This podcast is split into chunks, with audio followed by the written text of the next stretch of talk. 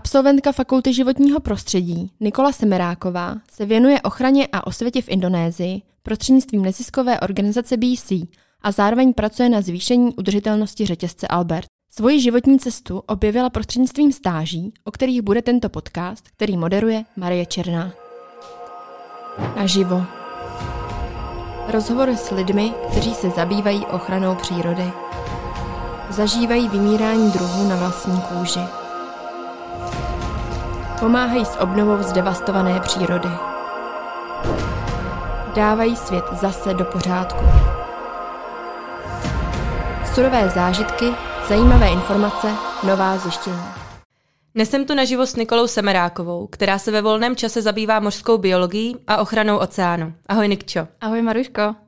Pro mě si velmi inspirativní osobnost a proto jsem se rozhodla tě představit posluchačům podcastu naživo.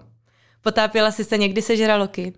Potápěla, teďka dokonce uh, minulý rok uh, jsem se potápěla na Azorech, když jsem byla na stáži a bylo to úžasný zážitek a byl to vlastně můj první ponor uh, se žralokem. Bylo to teda na, na nádech, neměla, jsem, neměla jsem přístroj a potápěla jsem se na freediving a bylo to vlastně se žralokem modrým a těch žraloků tam bylo více, takže to bylo neskutečný zážitek a a jsem za to hrozně vděčná, že jsem je mohla vidět konečně naživo, protože jsem si to přála už jako od, od, na, od, ne od narození, ale od malička, když jsem byla malá a koukala jsem se na dokumenty o žralocích. A k tomu se možná ještě dostanem, ale teď bych začala trošku uh, z jiného soudku.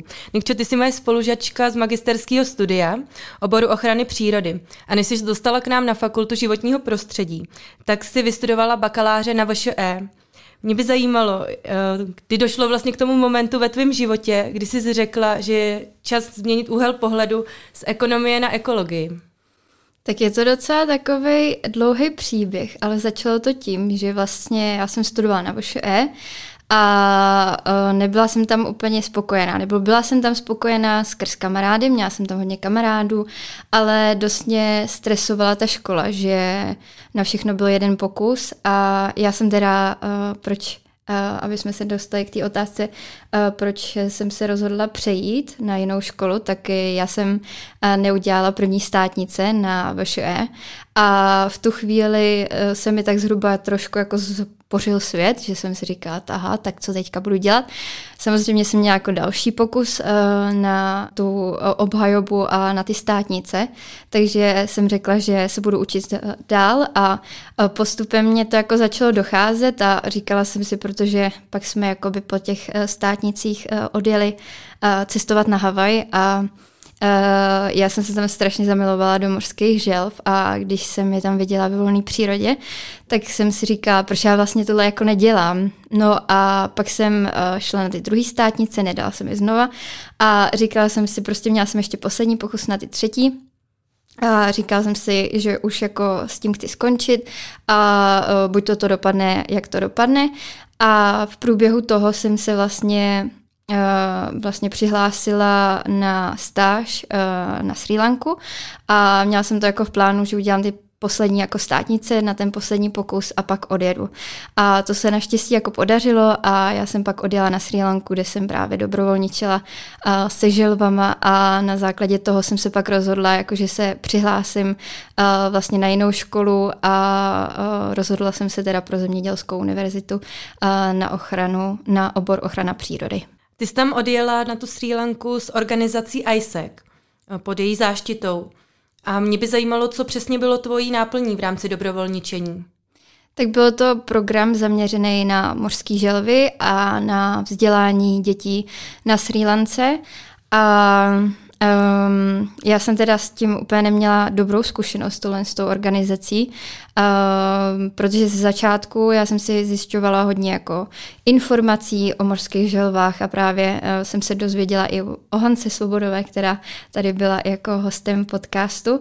A já jsem moc dobře věděla, že problém, že ty želvy zavírají do bazénku a uh, nechtěla jsem tomuto jako přispívat a když jsem komunikovala s tou organizací, tak jsem si všechny tyhle informace zjišťovala, jak to funguje. No a oni mi samozřejmě řekli, že žádný bazénky, že uh, želvy jsou ve volné přírodě a že budeme na pláži chránit jako, nebo sledovat uh, želvy a uh, hlídat pláže, kde jako se dějou to, že pytláci vybírají hnízda vlastně z pláže želví vajíčka. A já jsem tam teda pak přijela a samozřejmě, kam jsme eh, první jako měli uh, tu pomoc, nebo kde jsme měli pomáhat, byly právě želví centra, kde ty želvy byly zavřený v těch bazéncích. Takže já vlastně jsme měli čistit ty bazénky a uh, ukazovat vlastně malé želvičky z bazénku turistům, aby si jako pohladili, aby si jako, protože každý turista si mohl vzít tu malou želvičku, která se tam vylíhla, mohli vzít do ruky a byli zavřený v bazéncích, takže já když jsem tohle to viděla, tak jsem se rozhodla od té organizace odejít a vlastně jakoby odstoupit z toho, no, protože mě to nedávalo smysl. Ještě jsem chvíli pak s tou organizací nějak jako spolupracovala v tom, že jsme chodili do škol a vzdělávali děti ve škole, ale odešla jsem vlastně z té organizace. Já jsem měla teda štěstí, protože při úklidu jakoby na pláži, protože to bylo součástí toho programu taky, že jsme uklízeli pláže, tak uh, nám tam jako přijel pomoc uh, nějaký mořský biolog ze Sri Lanky místní. On mě nabídnul nebo nám nabídnul, uh, jestli nechceme dobrovolničit na jihu Sri Lanky, kde je jako pláž Rekava se to jmenuje ta pláž na jihu, a jestli nechceme dobrovolničit jako se želvama a samozřejmě jako ty, ta organizace nechtěla, že aby jsme tam jako přestupovali do jiný, do jiný organizace, ale jsem si vzala na ní telefon a pak jsem ho právě kontaktovala, pak jsem chvíli dobrovolničila právě na jihu Sri Lanky, kde to probíhalo tou přirozenou cestou, že ty želvy v noci chodili nebo lezly Eh, klást ty vajíčka a my jsme tam chránili ty pláže před pytlákama a, a bylo to jako naprosto super zkušenost, takže uh, to hodnotím jako uh, skvělou zkušenost a jako všechno špatný k něčemu dobrý vždycky asi. Tak to byla stáž na Sri Lance a pod fakultou životního prostředí si odjela na ostrov Samos do Řecka, kde si strávila čtyři měsíce, zejména výzkumem verlib a delfínů v Egejském moři. Během téhle stáže si nazbírala data ke své diplomové práci na téma preference habitatu a dynamiky sociálních skupin delfína skákavého. Zajímá mě, jestli pro tebe bylo složitý najít si ve škole vedoucího práce, protože přeci jenom ta mořská biologie není úplně standardní téma na naší fakultě. Jo, přesně tak, ale uh, já jsem měla štěstí, nebo uh, já předtím, než to jsem jakoby chtěla nastoupit na, na zemědělku, tak uh, jsem si hledala kurzy mořská biologie všude. A právě mi to našlo jeden kurz tady uh, na zemědělské univerzitě a uh, přihlásila jsem se na mimofakultní jako vlastně kurz, protože u nás to úplně nešlo, ale nějak jsem se to zařídila a vlastně jsem naštěvovala kurz mořské biologie a právě jsem se tam seznámila jakoby teďka s mým, uh, s mým vedoucím práce Miloslavem Petrtýlem a uh, já už jsem mu říkala předtím, že mám nějaký nápad, protože vlastně nějaký můj sen bylo, když jsem nastoupila na zemědělku, že jsem chtěla někam vět a uh, chtěla jsem vět uh, právě za mořskou biologii a chtěla jsem právě psát diplomku uh, ohledně mořské biologie. A bylo mi to jedno co, ale aby se to týkalo jako mořské biologie, takže jsem byla ráda, že se mi to splnilo, ale byl to docela náročný proces, ale uh, spíš jako v rámci kontaktování různých, protože jsem nevěděla, jestli můžu mít uh, vlastně vedoucího z jiné fakulty, nakonec se potvrdilo, že můžu a takže jsme se pak jako domluvili s mým vedoucím, akorát ze začátku to bylo docela dost pankovní, protože já jsem úplně nevěděla, co tam budu dělat, uh, takže jsme uh, se domluvili na nějakých jako uh, podrobnostech, co konkrétně tam budu dělat, ale dozvěděla jsem se to víceméně až na té stáži, když jsem tam jako fungovala a, a až po třeba v dvou měsících jsem po, jako rozlížela jsem se, jak projekty bych mohla dělat a pak právě přišel tenhle ten projekt, že bych mohla jako vyhodnocovat hřbetní ploutve nebo fotografie hřbetních ploutví právě delfína skákavýho a, a na základě toho se dá zjišťovat spousta informací o preferenci stanoviště a dynamice těch skupin. No a můžeš nám uh, stručně popsat, jak probíhal ten sběr dat do té tvý studie? My jsme měli tým asi 30 lidí a každý, každý den, když tomu dovolilo počasí a byly dobré povětrnostní podmínky, tak jsme vyjížděli, vyjížděli na moře na, pomocí lodě a sbírali jsme, sbírali jsme data. Já jsem byla teda v týmu, že jsem měla na starosti uh, fotografie, že jsem fotila teda delfíny a zaměřovala jsem se hlavně na hřbetní ploutve, protože na základě toho kde lze zjistit a identifikovat konkrétního jedince. Tak to probíhalo jakoby moje ta část, ale samozřejmě jsme zjišťovali i jiné informace jako o chování těch delfínů, jak vlastně jak se chovali, když jsme tam přijeli tou lodí, pak jsme taky jako zjišťovali akustiku pomocí různých přístrojů, sběr mikroplastů a, a dalších věcí. No. Bylo pro tebe lehký domluvit si použití a sdílení dat eh, do té tvý diplomky s tou přijímací organizací? Já bych jenom zmínila, že to bylo, byla organizace Archipelago Institute of Marine Conservation. Mm-hmm protože je poměrně dost známý, že neziskové organizace moc nechtějí sdílet svá data.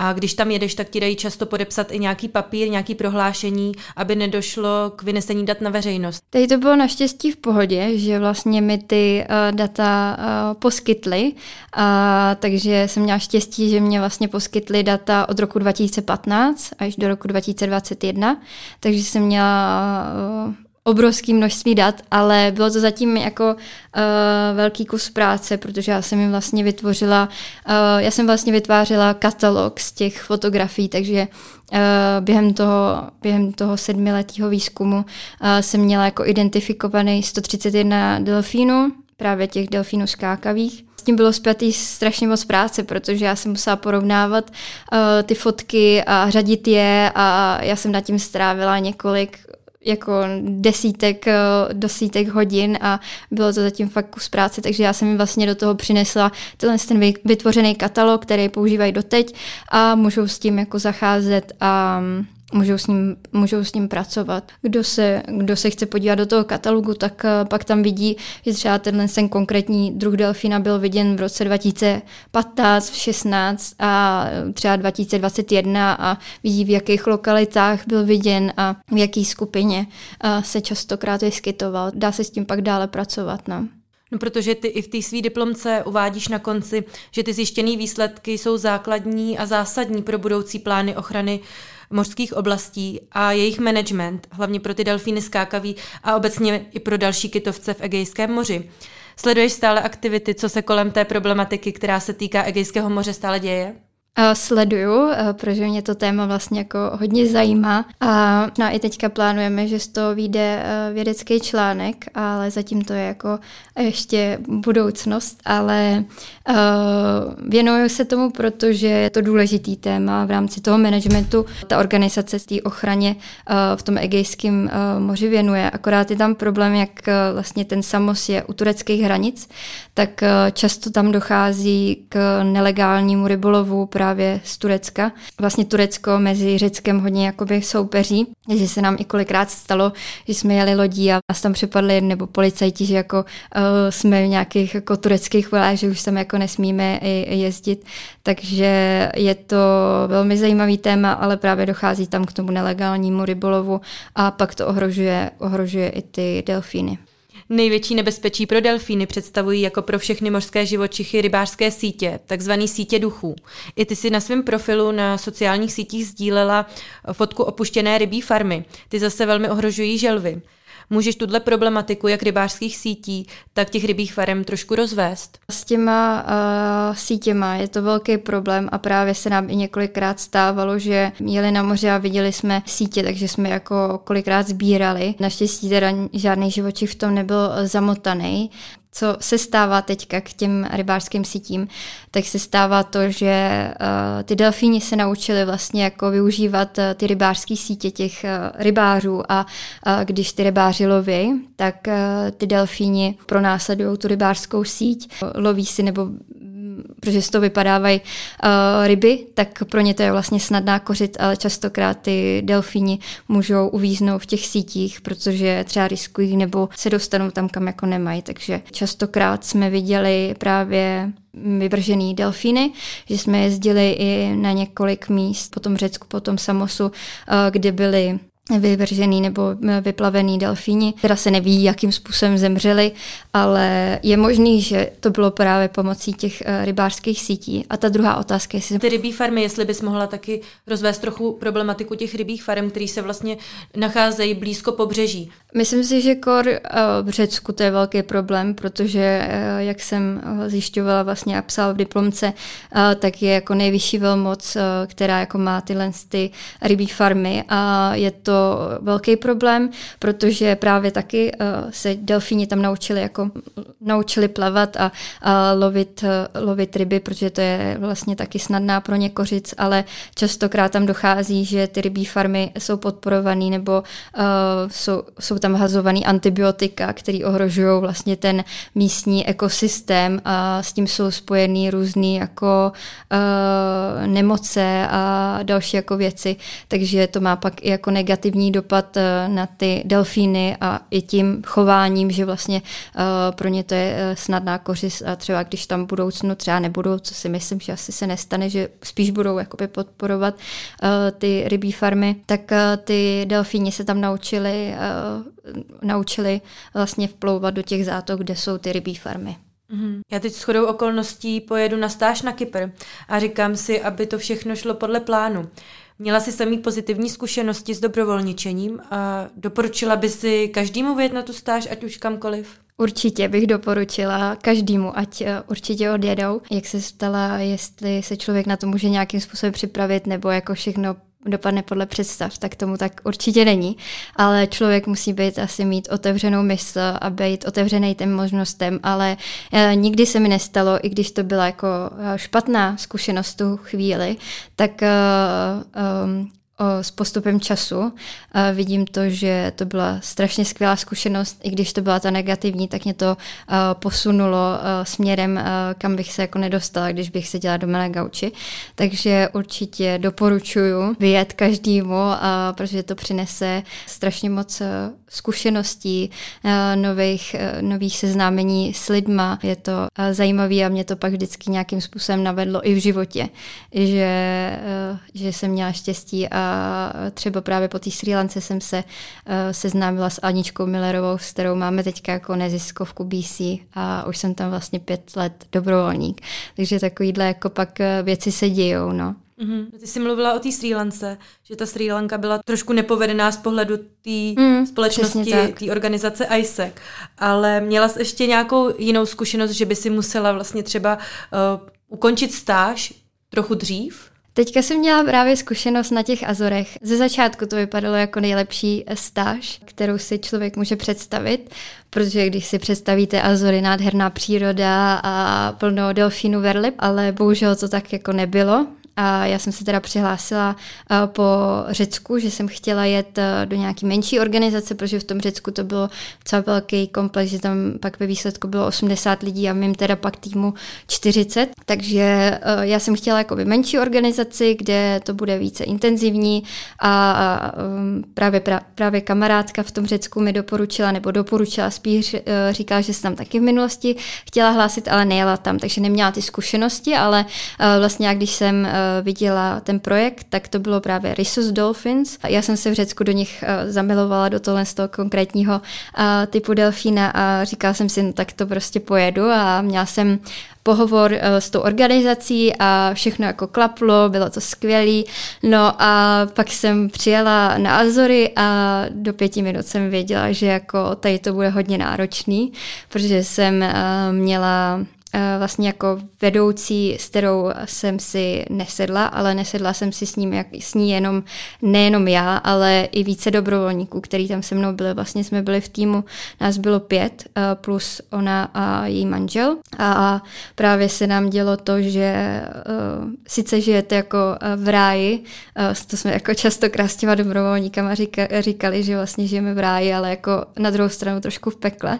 A takže se tam stávalo to, že i několik několik dobrovolníků jako odjelo, uh, protože se s ní uh, s tou paní nedomluvili, nebo ona se jmenuje Karin, takže uh, bylo to v tom jako náročný. Člověk musel strpět hodně věcí, i když jako člověk tam jede, aby viděl ty delfíny, protože Azory jsou nádherný, protože jsme denně jezdili na moře, viděli jsme jako přes delfínů, protože tam je několik uh, druhů těch delfínů a neskutečně moc populací a k tomu právě i verliby, takže tohle to bylo strašně skvělý. Akorát uh, jsme pracovali jako denně 13-14 hodin i o víkendech a vlastně nebyli jsme uh, mě by to nevadilo vlastně jako pracovat, protože jsem zatím tam jela, ale nebyli jsme vůbec za to doceněni, nebo jako, že nějaká pochvala, nebo že jsme udělali něco dobře. Neustále tam jako panovala negativní atmosféra, stresující atmosféra, pak to člověka hodně ovlivní, když jako uh, s tím člověkem tam je těch 13 hodin denně, každý den. Takže v tomhle tom to bylo náročné a Uh, jsem ráda, že mě pak právě uh, Zemědělská univerzita pomohla a i Eduka tímhle jako mě pomohli a nějakým způsobem jsme, uh, jsme to vyřešili a tak to jako dopadlo, ale teďka zpětně, jak jsem říkala, to hodnotím jako super zkušenost, protože těch delfinů jsem viděla spoustu, ale Možná to bylo i tím, že jsem pak měla jako možnost cestovat, jsem naštívila sedm z devíti ostrovů, takže uh, to byla ta právě super zkušenost a, a mohla jsem se potápět s těma žralokama a další jako věci, mm. takže to bylo skvělý. No Azory to zní jako ráj pro mořského biologa, ještě s tím výčtem druhů, co, co si viděla.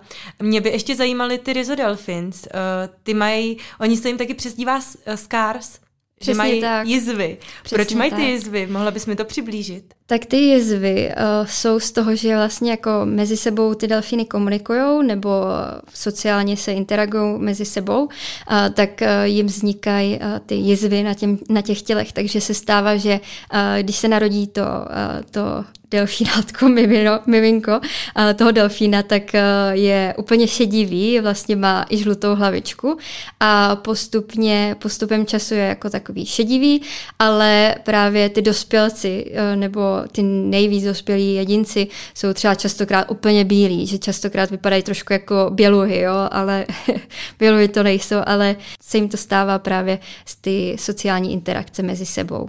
Mně občas připadá, eh, že někteří z nás chtějí vidět jenom to hezký a tak koukají na videa želv a delfínů, verlip a zaměří se jenom na to krásně kýčovitý. Víš, takový ty uh, videa, jak jede ta verliba nad hladinu se nadechnout, jak skáče nebo pluje vedle lodi a všichni turisti si ji natáčí a fotí si a u toho piští radostí, nebo fotky Paula Niklena pro National Geographic, který postuje na Instagramu. Mm. Eh, mně taky tak trochu připadá, že když tady sedím v Česku, eh, tak ten oceán vidím jinak, než kdybych stála přímo tam u něho. A ty jsi byla na, na těch stážích v zahraničí, uh, už jsi se potápěla, prostě dělala si freediving, navštívila si mnoho míst. Jaká byla pro tebe ta konfrontace s realitou? V Indonésii, když jsem byla vlastně s organizací BC, tak tam to je hodně, hodně velký střed s realitou, že člověk se tady snaží chodit do Eh, bezobalových prodejen a třídit a dělat všechno. A pak eh, eh, člověk přijede do Indonésie a vidí, že jako já se jako na jednu stranu těm lidem nedivím a vlastně jsem pochopila, že jim to nechci nějakým způsobem vyčítat, ale oni totiž nemají jako kolikrát jinou možnost, než právě buď to ty odpadky vyhodit do oceánu, takže to je ta jedna jednodušší asi věc, nebo častokrát pálej ty odpadky protože tam nemají odpadový hospodářství. My jsme se nechodili ani jako koupat do toho moře nebo do oceánu, protože člověk jako plave v odpadkách a uh, na, jde na pláž, bylo to častokrát hodně e, demotivující, protože jsme s dětma uklízeli pláže a člověk jako jde hodinu jedním směrem a pak jde zpátky a ta pláž je znova jako e, špinavá, takže je to, je to problém, takže tyhle jako věci jsou nádherné jak na fotkách, eh, ale ta realita je kolikrát eh, častokrát jiná, no. No a to už se dostáváme k tvýmu působení eh, v neziskovce BC, ty už si několikrát zmínila. A ta BC bojuje za ochranu oceánu. Založila ji, jak už si taky zmínila, Anička Millerová. A jak se k ní dostala? Kdo vás propojil? Ta Sri Lanka, anebo si ještě měla nějakého kamaráda, který tě třeba tak k ní popostrčil? Je to docela vtipný příběh, protože já jsem byla na té Sri Lance a nějak jsem cestovala a mamka mě uh, poslala vlastně v novinách holčinu, která byla taky na Sri Lance, na stejném programu, nelíbilo se jí to tam stejně jako mě a ona pak odjela na Lombok a fotila tam právě žraloky, kde je žraločí tržnice a loví se tam žralo, žraloci a ona tam vlastně odjela a fotila nějaký fotky a, a mamka mě to poslala na tu Sri Lanku a já když jsem to viděla, tak říkám, to není možný, holčina jako stejně stará jako já a ještě z Jaroměře, já jsem totiž z Český skalice, což je jako vzdálený od sebe 10 kilometrů, takže jsem jí kontaktovala na Instagramu, pojili jsme se a pak já jsem přijela nějak v říjnu a na základě toho jsme se pak jako sešli. Od té doby jsme, jsme kamarádky a poznali jsme se tak tímto způsobem a strašně nás to jako spojilo, no.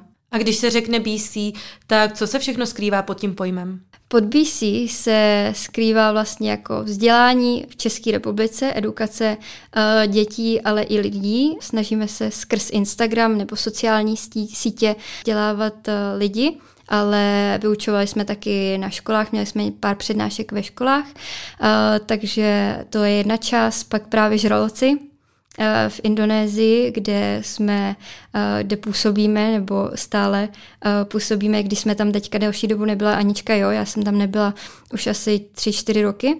A teďka i době podcast, teďka jsme vytvořili vlastně podcast Oceán na doslech a chtěli bychom mít rozhovory s lidmi, kteří se nějakým způsobem angažují do oceánu nebo do morské biologie, ale zároveň bychom to chtěli i prokládat příběhy o různých tématech v rámci morské biologie biologie, takže by to mělo být zaměřený uh, na, ty, na ty oceány. Takže asi tyto mm. uh, uh, tři témata možná mě teďka jako zrovna napadají. Ty jsi říkala, že se dostáváte do povědomí lidí v Česku skrz sociální média a taky skrz přednášky. Vím, že jsi měla nějakou přednášku v Liberecké zoologické zahradě. Děláte různý takovýhle nárazový akce, nebo si vás lidi i zvou? Tomuhle si myslím, že je kolikrát zpětá nějaká aktivita, že člověk se musí do toho víc angažovat, ale určitě bychom chtěli více do tohohle angažovat, protože je to hodně důležitý vzdělávat. A e, nebo nás častokrát někdo třeba osloví s nějakou přednáškou. E, teďka mám nějakou myšlenku, že bych e, chtěla právě jak asi přednášet o těch stážích, kde jsem byla nějaký jako právě věci o delfínech, ale i žralocích a, a nebo o problému mořského rybolovu nadměrného rybolovu, takže uh, buď to si nás zvou, ale my jsme právě tohle, jak mluvíš, tak jsme byli, my jsme totiž se stali součástí uh, koalice CCBC a tam jsme měli jako sraz setkání, takže jsme tam jako prezentovali nějaké výsledky nebo jak, kam jsme se za ten rok posunuli z BC, takže je super, že jsme se mohli stát uh, součástí koalice CCBC, protože nám to hodně pomohlo. A jak získáváte finanční prostředky na podporu toho projektu? My máme i vlastní e-shop, takže máme svoje vlastní produkty, který, který prodáváme, nebo častokrát je to třeba přes Darujme, nebo jsou to nějaký vlastně pomoc od podporovatelů, který jako věří v ten, ten projekt, ale všichni to jako děláme dobrovolně ve svém volném čase, uh, takže za to nemáme žádný jako finanční příspěvky, ale spíš na ten chod toho projektu uh, využíváme tyhle ty finance a právě na nějaký výjezdy třeba uh, do zahraničí, když tam právě jako podporujeme tu místní komunitu nebo vzděláváme ty děti v Indonésii. A můžeš být konkrétní, na co všechno ty vybrané příspěvky, ty finance slouží? Právě jak jsem teďka zmínila, tak eh, třeba propagační materiály jsou to, eh, že jsme vytvořili vlastně vlastní učebnici, dá se tomu říct, eh, zaměřenou právě na Lombok nebo na problematiku těch problémů na Lomboku, kde působíme, takže třeba k tomuhle využíváme ty finance, ale i podporujeme, vlastně máme v Indonésii máme naši kamarádku Ivy, kterou jsme se seznámili, takže jsme ji podporovali finančně, protože teďka máme i jednu aktivitu v rámci jako krmení psů v Indonésii nebo na tom ostrově Lombok, že to tam je velký problém, protože je to muslimský národ a oni nemají rádi vlastně psy, takže častokrát tam dochází k různým střetům a hází na ně jako kameny a, nebo popalují jako vodou, takže a, ty psy se tam ne, neustále jako rozmnožuje, ne, ne, nefunguje tam ta kastrace, takže jsme pomáhali jako i v rámci tohohle z toho, aby se ty psy třeba nešířily. A právě i jako jsme měli i dobrovolníka, nebo právě v Indonésii jsme měli takového dobrovolníka, který uh, i třeba chodil na tu uh, žraločí tržnici a zjišťoval nám nějaké informace, ale člověk pak, když tam chodí jako pravidelně, tak si ho ten člověk nebo ta organizace, která působí na tom, na té tržnici, tak si ho všimne a vyptává se a i s náma se to stalo, že jako my jsme tam chodili každý den po 14 nebo tři, uh, tři týdnech nám řekli vlastně, jestli ještě jednou vkročíme na, na tu tržnici, tak nás hostějí z Indonésie. Takže je to takový problém v rámci tohohle z toho. Takže to jsou třeba ty finanční příspěvky, nebo které jako využíváme a které mě jako teďka momentálně, momentálně napadají. No a ještě než se dostaneme k té tržnici, protože to mě taky hodně zajímá, tak se tě zeptám, proč ta vaše cesta vedla na Lombok v Indonésii, protože když se řekne Indonésie, tak se mi vybaví spoustu rybářských vesnic, které tam jsou, na který by se vlastně s vaším projektem dalo zacílit. Právě jak jsem říkala, tak Anička po té Sri Lance odjela na Lombok, eh, protože se od, od týto, o této oblasti dozvěděla uh, z nějakého filmu a nevěřila tomu, že se tam takovýmhle množství uh, zabíjejí žraloci. Takže tam odjela a, a když vlastně přijela a se, se, vlastně seznámili jsme se po té Sri Lance v tom říjnu, tak uh, říkala, že by tam chtěla jet za rok znova a já jsem řekla, jako určitě ráda pojedu taky, takže eh, v průběhu toho roku jsem eh, si vlastně šetřila na to, abych mohla jet eh, do Indonésie a právě vyjeli jsme tam a věnovali jsme se těm aktivitám v rámci, v rámci těch žraloků, takže na základě tohohle z toho jsme k tomu jako přes tu Aničku, přes BC jsme se tam takhle dostali, no. Takže vaší prácí na tom Lomboku bylo detailně proskoumat zacházení se žraloky. Přesně tak. Tu metodiku k získání těch dat pro váš výzkum, který jste si určili, že tam provedete, tak jste vytvořili sami, anebo vám s tím pomáhal nějaký odborník z praxe? Pomáhal nám i s tím uh, odborník z praxe, vlastně terénní, uh, terénní výzkumník, náš kamarád Tomáš Ouhel, kterýho já jsem měla štěstí poznat uh, asi měsíc předtím, než co jsme jako odjeli, protože jsem šla na jednu přeznášku o Indonésii a on tam právě vyprávěl o mořských želvách, protože v té době se angažoval do problematiky morských želv. Takže um, jsem poznala Tomáše a my jsme říkali, uh, hele, chceme jet prostě do Indonésie a když mě viděl jako, jo, malou holku, blondýnu, říkal, jo, jasně, tak uh, až, uh, tak jsem mu na sebe dala telefonní číslo a mě řekl, tak mě dej na sebe telefonní číslo a já se ti ozvu. No a uh, Přišli jsme pak uh, nějakým způsobem se mi Tomáš ozval a uh, to bylo skvělé, že se teda ozval vůbec uh, a tak jsme se sešli a uh, on pak jako upřímně možná trošku vykulil oči, protože my jsme měli jako vytvořený webovky, měli jsme e-shop, nechci se jako vytahovat, ale jako v rámci té neziskovky uh, jsme to měli docela propracovaný, měli jsme vytvořený ty knížky, publikaci o žralocích a měli jsme nějakou vidinu jak, kterou jsme tam jako chtěli dělat. My jsme chtěli hlavně jako natáčet videa, o tom problému a sestříhat z toho krátký dokument a pak ho tady jako vysílat e, v České republice, takže to byl hlavní náš cíl, ale právě když jsme se setkali s tím Tomášem, tak říkal holky, teda když, když tam jedete, tak zkuste se sbírat co nejvíce informací, zkuste jako se naučit ty druhy žraloků, mm, naučte se, jestli jsou ohrožený, jaký je jejich status vlastně ohrožení a zkuste jako měřit, takže my jsme tam vlastně jeli tímhle s tím jsme tam šli a každý ráno, eh, v pět ráno jsme stávali, eh, protože je tam přiváží každý ráno a počítali jsme ty žraloky, učili jsme se, jaký to jsou druhy a právě psali jsme si, jak jsou ohrožený. Čas, častokrát se tam právě stává, že tam jsou kriticky ohrožený uh, žralo, žraloci a právě jsme i zjišťovali, jestli loví žraloky, který nemají, protože nějaký žraloci se nesmí lovit.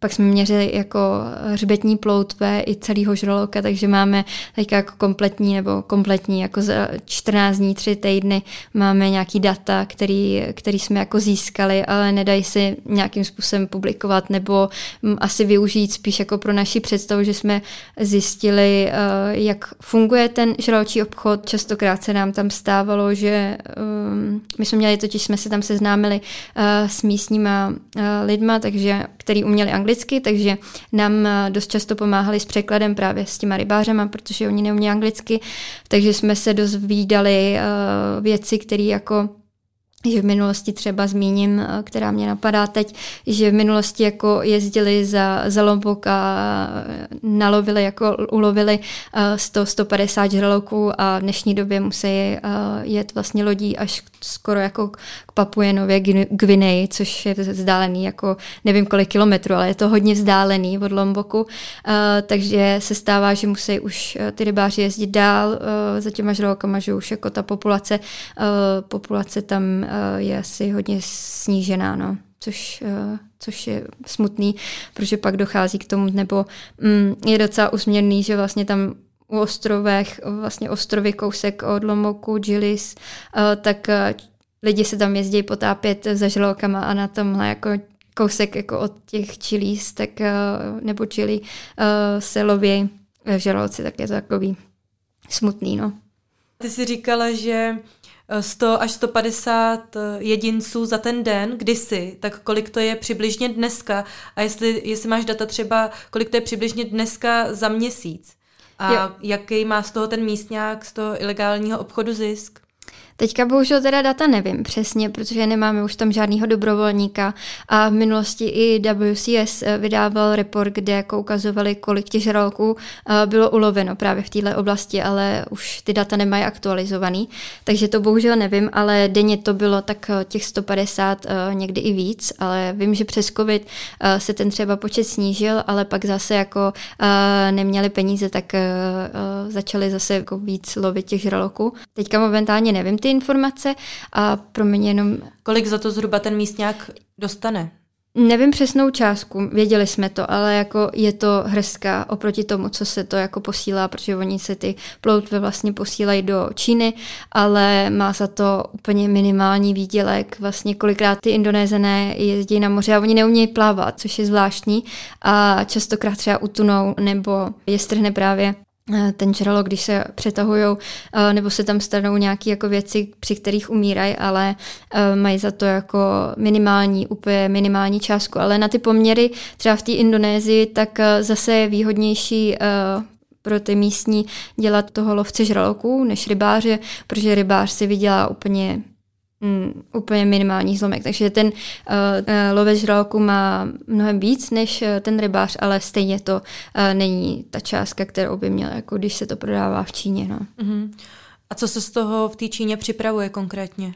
Je to úsměvný, ale žraločí polívka. Za posledních 50 let klesly totiž počty žraloků a rejnoků o 71%. Nevím, jestli mám aktuální data, ale myslím, že ano. Mm-hmm. A mě by zajímalo, jestli jsi schopná nám vysvětlit, jak fatální je takovýhle pokles žraloků pro oceány? Eh, je to fatální problém, eh, protože eh, žraloci jsou na vrcholu potravního řetězce. Takže když se tenhle ten řetězec naruší, tak se naruší ta pyramida. Obrovský negativní dopad na oceány. Takže je to obrovský problém. No. A ve videu, který jste na svých stránkách sdíleli, bylo uvedené, že vám nedali místní úřady povolení na ten váš výzkum na tržišti. Jak si vyprávěla jednou, to si pamatuju, eh, že jste tajně točili na tržišti, prostě na kameru, eh, co se tam děje. Říkala si, že to byl hrozný stres? Tak jak to všechno probíhalo? My jsme měli takový výkyvy nálad. Je to, je to šílený, když přijdete na tržnici a je tam 100 mrtvých žraloků, člověk, který je má rád, takže je to hodně emotivní. A, takže a, jsme se a, vlastně snažili jako být skrytý, a, ale časokrát to nešlo, protože jsme byli holky dvě blondýny a měli jsme blondětýho kamaráda nebo bráchu, bráchu od Aničky, který jako je taky blondiák, takže kolikrát to nešlo, takže jsme a, natáčeli, a, natáčeli třeba pod bundo a dělali tyhle ty záběry. My jsme teda přestírali, že jsme studenti a že eh, vlastně zkoumáme tuhle tu problematiku a že teda jako povolení nemáme sice, ale že nás to jako zajímá z osobních důvodů a uh, že bychom se o tom chtěli dozvědět více, takže jako jsme byli hodně podezřelí. Právě pak se stalo to, že nás eh, chtěli vyhostit, protože jsme neměli žádný povolení a přiostřilo se to, protože tam přijela policie a vlastně vládní nevádí ta organizace, co tam jako děláme a my jsme říkali, že se jako fotíme pro svoje vlastní účely a že eh, se chceme o tom jako dozvědět co nejvíc, tak takhle to pak nakonec jako dopadlo, ale jak jsme vytvářeli ty knížky, tak jsme se i zaměřili právě na místní děti a hodně jsme měli pak čas vzdělávat děti ve školách. No, takže ty jsi zmiňovala tu vytvořenou učebnici. Co v ní zhruba bylo?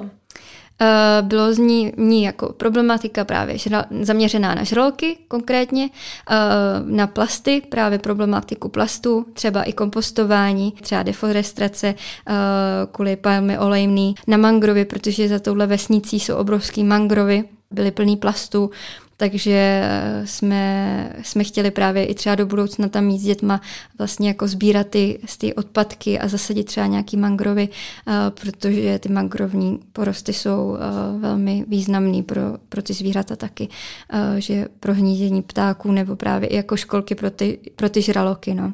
Jak se děti na to tvářily, když jste jim řekli, tak tady máš pytel, rukavice, pojď se mnou sbírat odpadky? Ze začátku se jim to líbilo, ale musím říct, že po nějaký době už se to přestalo bavit, ale myslím, že jsme my byli ten magnet, že viděli Evropany a, a řekli si, jo, to je zábava, tak jdeme to dělat. Ale bylo vtipný, protože jsme vyhlásili po celé vesnici vlastně ten úklid a přišla celá vesnice na pomoc jako sbírat ty odpadky, což, což bylo skvělé. Ale co chci zmínit, nikde jsme na pláži nenašli jako petky, protože se tam děje to, že vlastně za petky uh, dostanou ty indonézané zaplaceno, že když nazbírají určitý počet uh, petek, tak uh, za to dostanou nějaký peníze. Takže tam dost často chodily jako právě uh, ženy, které jako sbíraly uh, ty petky, ale nic jiného než jako ty petky. Takže kdyby se to jako třeba nějak, nějakým způsobem takhle vymyslelo uh, a ten odpadový, odpadový systém byl nastavený uh, lepší formu, tak uh, by tam třeba tolik odpadků nemuselo být, když by jim třeba někdo za to zaplatil vláda, když by jim za to zaplatila, nebo uh, mohli nějakým způsobem recyklovat. No. A co z těch petek vyráběli? Uh, vím, že kamarád, já nevím, co teda vláda s tím vyrábí, protože ona je vykopuje, ale kamarád uh, z toho uh, vytvářel třeba fedboje, uh, takže jako nadrtil ty petky a uh, použil to do fedboju, a nebo uh, se ty petky naplní uh, pískem a staví se z toho baráky. Mm. Takže to je docela populární v Indonésii, že jako se staví z toho jako baráky, že to přidávají přidávaj mezi Maltu nebo uh, mezi, mezi mezi vlastně výstavbu. Vy jste přerušili ten váš výzkum žraloků, vrhli jste se na osvětu, na ty nejmladší, že jo? protože mm. důležitý je vzdělávat, takový Ocean Education v akci. Tak když jste pak odjeli z toho Lomboku, fungoval tam nějaký dobrovolník, který tam za vás, vlastně za vaší organizaci působil? A nebo to je prostě pro vás jednorázová akce, že když vy jste na Lomboku, tak tam působíte tu dobu, co tam jste a pak odjedete a mrtvo? My jsme se tam právě zpřátelili tou místní uh, ženou Ivy, která se vlastně stala naší dobrovolnicí, protože ona umí anglicky skvěle. Ona nám právě vyprávěla, že v minulosti měla sen, že by chtěla postavit školu, kde bude učit děti anglicky a vzdělávat je právě o ochraně přírody. Ten sen se jí trošku zbortil, nebo zbortil se jí v tom, protože uh, třeba dva roky nebo um, nějakou dobu předtím tam bylo obrovské zemětřesení a ona vlastně ty našetřené peníze dala rodině, protože má početnou rodinu, takže ty peníze dala rodině a přispěla jim na výstavbu jako domu. Takže ty peníze mm, neměla a my teďka min, Minulý rok jsme vytvářeli právě hititovou kampaň, kde jsme chtěli, kde jsme chtěli vybrat právě finance na výstavbu té školy a vystavit tu školu právě v Indonésii, kde by ta Ivy jako nám nějakým způsobem mohla nadále pomáhat a, vzdělávat, vzdělávat děti. Takže, ale bohužel se nám to nepovedlo, ale Ivy jako neustále, protože jí to baví, takže zve své děti jako k ní domů a učí je prostě jako na zemi v kuchyni a, a vzdělává je v, v rámci jako ochrany přírody, ale učí je i anglič, anglicky. A má třeba uh, ty vaše materiály, poskytli jste jí ty materiály jako tu učebnici, jo. kterou dává právě dětem, aby se mohli víc orientovat v těch anglických slovíčkách a aby i obrázkově věděli, co se tam děje v tom prostředí, kde žijí.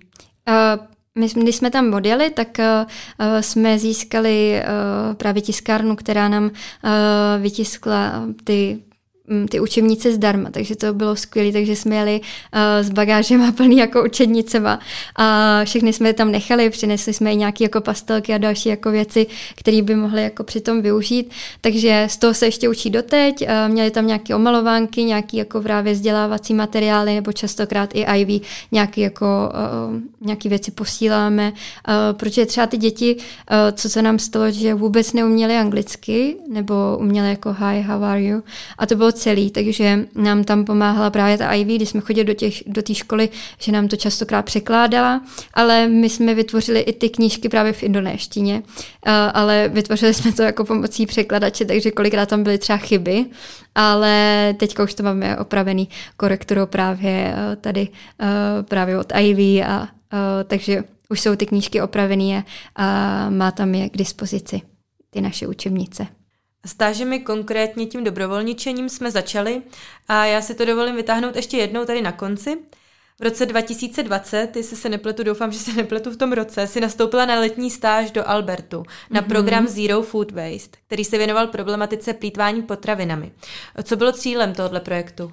Tak cílem projektu eh, bylo vytvořit prodejnu, která eh, vlastně bude mít nástroje k tomu, aby eh, žádný potraviny nevyhazovala do popelnic. Takže na základě tohohle z toho jsem nastoupila, ale po dobu tří měsíce se mi to bohužel jako nepodařilo vytvořit, ale měla jsem to štěstí, že Albert mě vlastně jako poskytnul brigádu a teďka momentálně tam pracuji na plný uvazek. V Nových Butovicích je tato prodejna, která vlastně první Zero Food Waste celistová prodejna, kde máme i uh, uh, která vaří z přebytků z této prodejny a z dalších uh, prodejen a vaříme tam pro zaměstnance uh, vlastně ty prodejny a posílají se i obědy na centrálu, takže vaří se zhruba 150 obědů denně vlastně z těch přebytků z té prodejny, ale máme tam i další několik jako nástrojů, máme tam komposter, darujeme pro, uh, pro potravinové banky zhruba 60% a zbytek jako se třeba recykluje, ale máme i nástroje v rámci,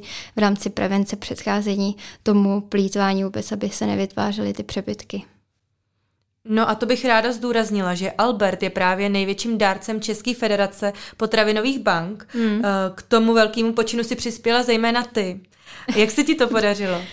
To nejsem si jistá, ale tým uh, našich kolegů, ale uh, já jsem dělala nápad, když, uh, když jsem nastoupila na tu stáž, tak jsem chodila na prodejny a zjistila jsem vlastně, že tam úplně nefunguje třeba to darování, takže jsem vytvořila školení, kterým pak prošlo, prošly všechny prodejny v České republice. To určitě přispělo, ale určitě přispělo vlastně kolegové v mém týmu, který jako mm, podporují tu spolupráci s těma potravinovými, bankama, protože když jsem tam nastupovala, tak uh, se darovalo třeba jenom uh, suchý sortiment, třeba jako těstoviny a, a další jako eh, věci v rámci suchého sortimentu. A teďka už se daruje čerstvá zelenina, ovoce, pečivo.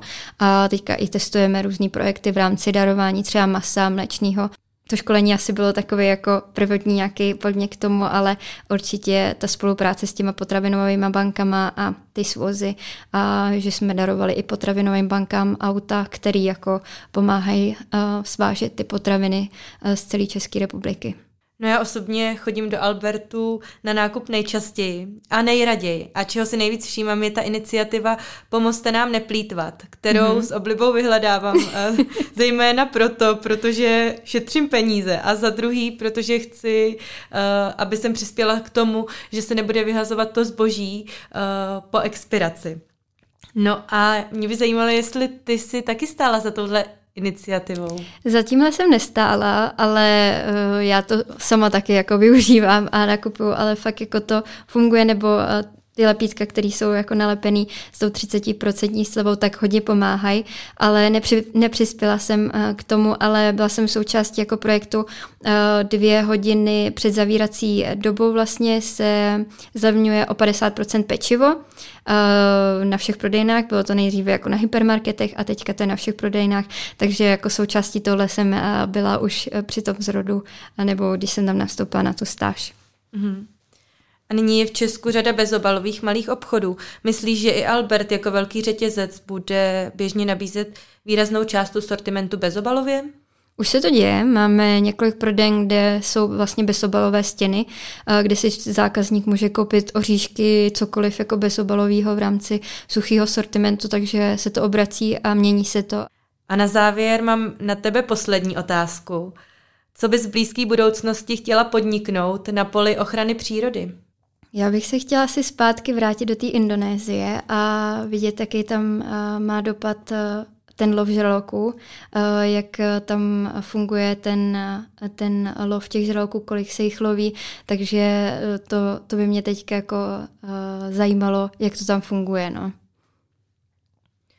Nikčo, já ti moc za tenhle ten rozhovor děkuju a taky za to všechno, co pro společnost děláš. Děkuju, děkuju moc, Maruško, i za to, že tady můžu být a děkuji za pozvání. Podcast naživo připravil stejnojmenný spolek studentů Fakulty životního prostředí na České zemědělské univerzitě. Na přípravě dílu se podíleli studenti Nikola Prouzová, Ivo Pardus, Marie Černá a Eliška Hlaváčová. Budeme rádi za vaše komentáře a sdílení dílu s ostatními. Podrobnější informace o podcastu a spolku samotném naleznete v popisku epizody. Děkujeme za poslech.